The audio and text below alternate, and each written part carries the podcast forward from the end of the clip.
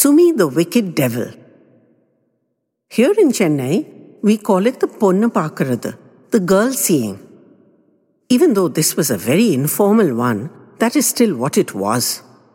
Suchitra and Sumitra, their mum and dad, Geeta and Raman, receiving Raman's friend from the past, Valli, his wife Meena, and their two sons, the eligible, foreign returned, tall, dark, and handsome Amit, and the youngster Shamit. Valli and family were coming over for coffee since they just happened to be in that part of the city. Amit had finished his studies and had returned to Chennai, and his parents were dragging them around, visiting relatives and suitable friends and temples to give thanks for his dutiful return to run his appa's business.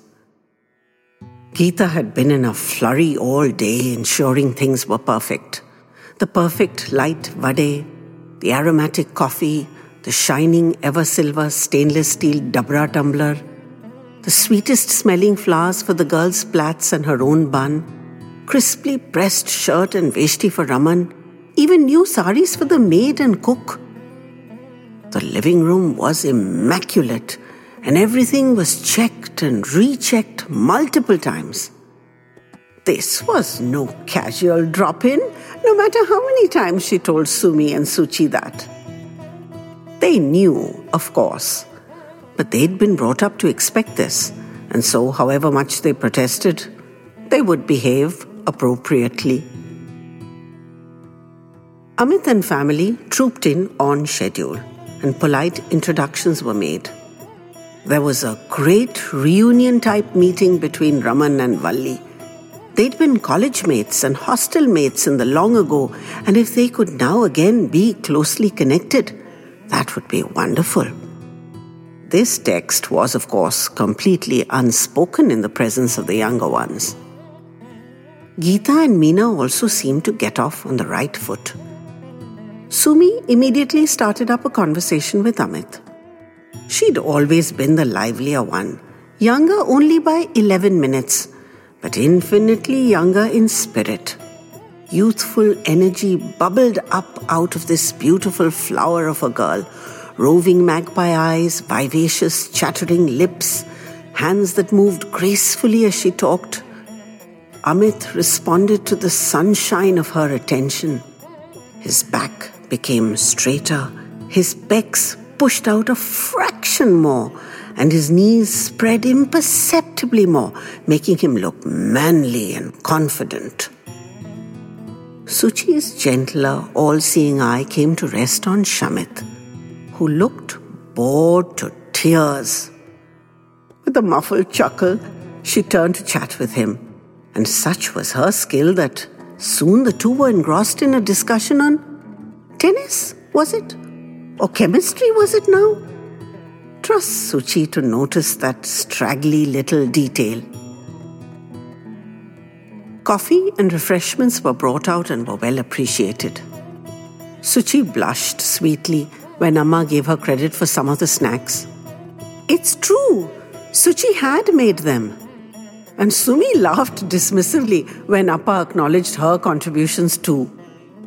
The girls exchanged a wordless glance and shared a grin. Amit looked from one to the other. They were both beautiful and clever and graceful, but Sumi would always get the attention. Suchi was too quiet. Though she certainly seemed to have hit it off well with Shamit, which was lucky because Shamit was at that age when girls was practically a bad word in his vocabulary. He maintained they knew nothing interesting and spoke only of clothes and movie stars, and he'd been disgusted at being dragged around. So had Amit, for that matter, and he seemed to have lucked out too. Black eyed, raven haired, slender waisted, utterly feminine, so similar in looks and so different in temperament. Best part of the temple trawling trip so far, no doubt about that. The afternoon ended pleasantly, with Valli and family heading off to yet another temple and Raman and family waving to them from the doorstep. No mention had been made of further meetings. The girls sped off to their room before they could be stopped. Raman and Geeta exchanged satisfied glances as they flopped down on the sofa. It had gone well. The families had seemed to mesh well together. So typical of Suchi to reach out to the fully fed up younger brother, no? If the families were to be united, this was a very good start. Now they must wait to hear from the boy's side. He devoted himself almost exclusively to Sumi, so his choice was fairly evident. The wait was not long. The very next day, even before Raman could open the topic at home, he received a call from Valli to say that Amit was in favor. But he would like to go out with the girls a few times before giving a final decision.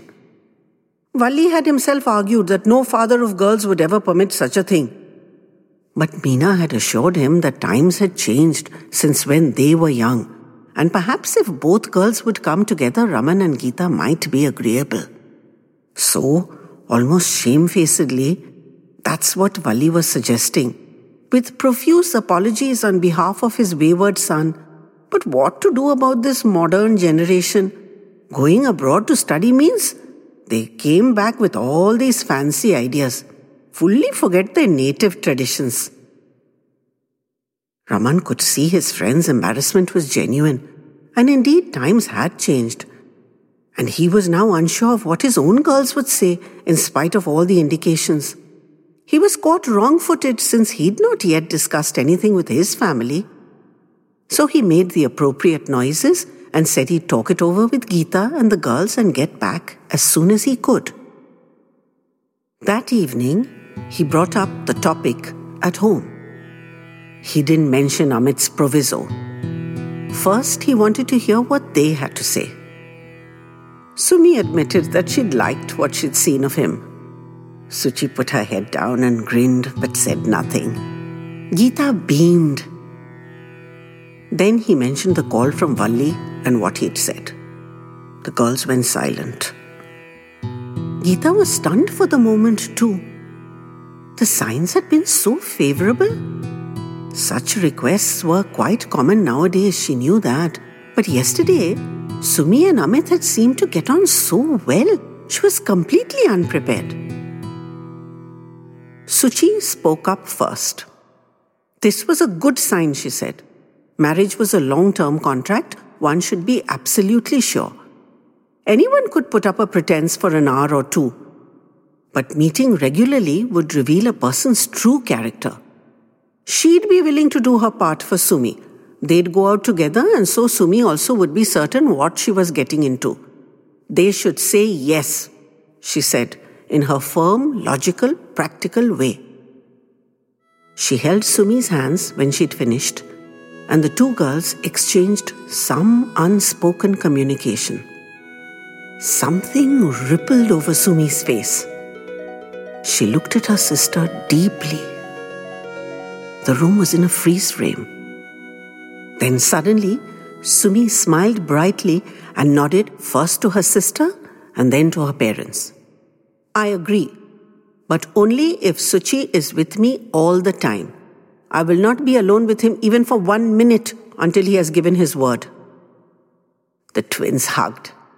I won't let you down, Sum, I promise, said Suchi and Geeta and Raman were hugely relieved. Suchi had somehow pulled it off. She was quieter than Sumi most of the time, but she was very level headed and could be quite authoritative, as if those 11 minutes made her truly the elder and wiser one. It was agreed. Raman would inform Valli of the counter proviso. Amit started to come home, or the girls would meet him outside movies, cafes, Sumi and Amit got on well, often agreeing, but just as often arguing. Suchi kept things on a more even keel, sometimes restraining her impetuous sister with a glance or a touch.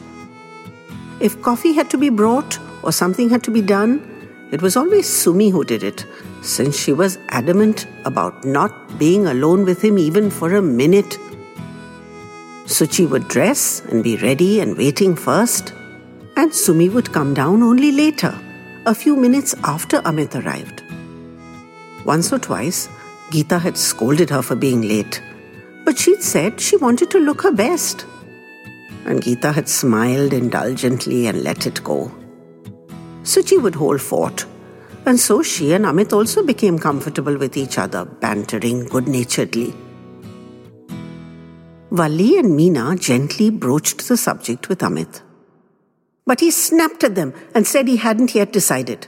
This was a matter of his whole future, and they shouldn't rush him. Then he stalked off and banged the door. They were stunned. This was most unlike Amit. He was a very even tempered fellow, and it took a deal to ruffle him. He even barked at Shamit over some trivial thing, though he apologized later, which was even more odd. The air was thick with tension. Geeta's gentle prodding of Sumi was waved off with a casual, I'm not ready yet, Amma. I need some more time. Suchi was the epitome of patience.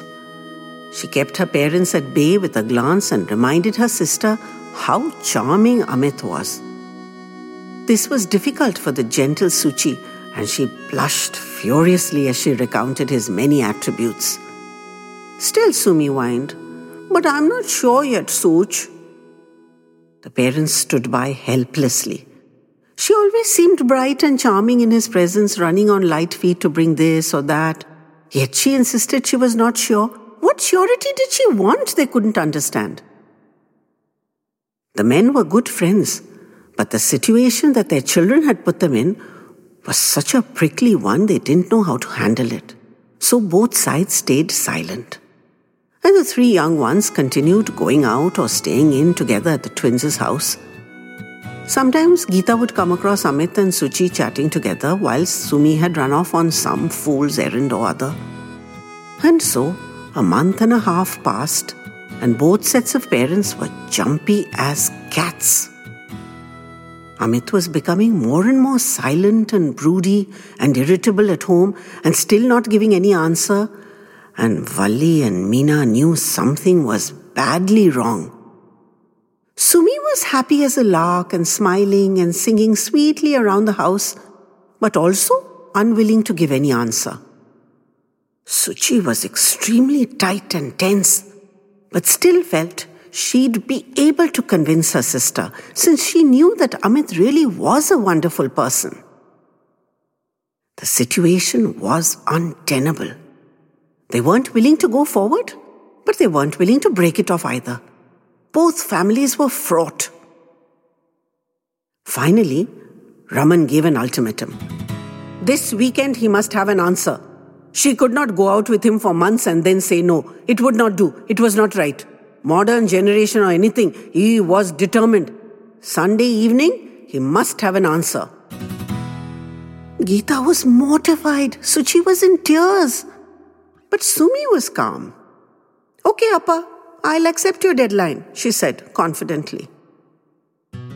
Come Saturday evening, she was taking forever with her dressing and her hair.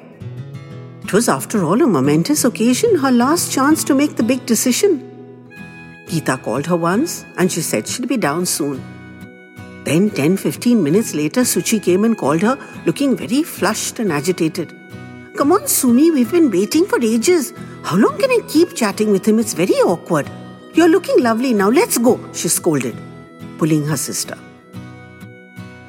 Yes, my dearest sweet Such, it is indeed very awkward for you. Come, let's go down together, intoned Sumi agreeably, as the two sisters went down hand in hand, Sumi dragging a suddenly leaden footed Suchi behind her. Amit, ever polite, rose as they entered the room. His eyes flitted between the two beautiful sisters still holding hands, Suchi just a step behind. One was and would ever be a radiant butterfly. But the other had a glow too, though it was a softer and gentler light. They sat, and he sat, opposite each other like adversaries. No one spoke. Suchi had her eyes down, but her face was flushed. Amit looked uncomfortably from one to the other. Something was evidently on the brink. Only Sumi looked relaxed.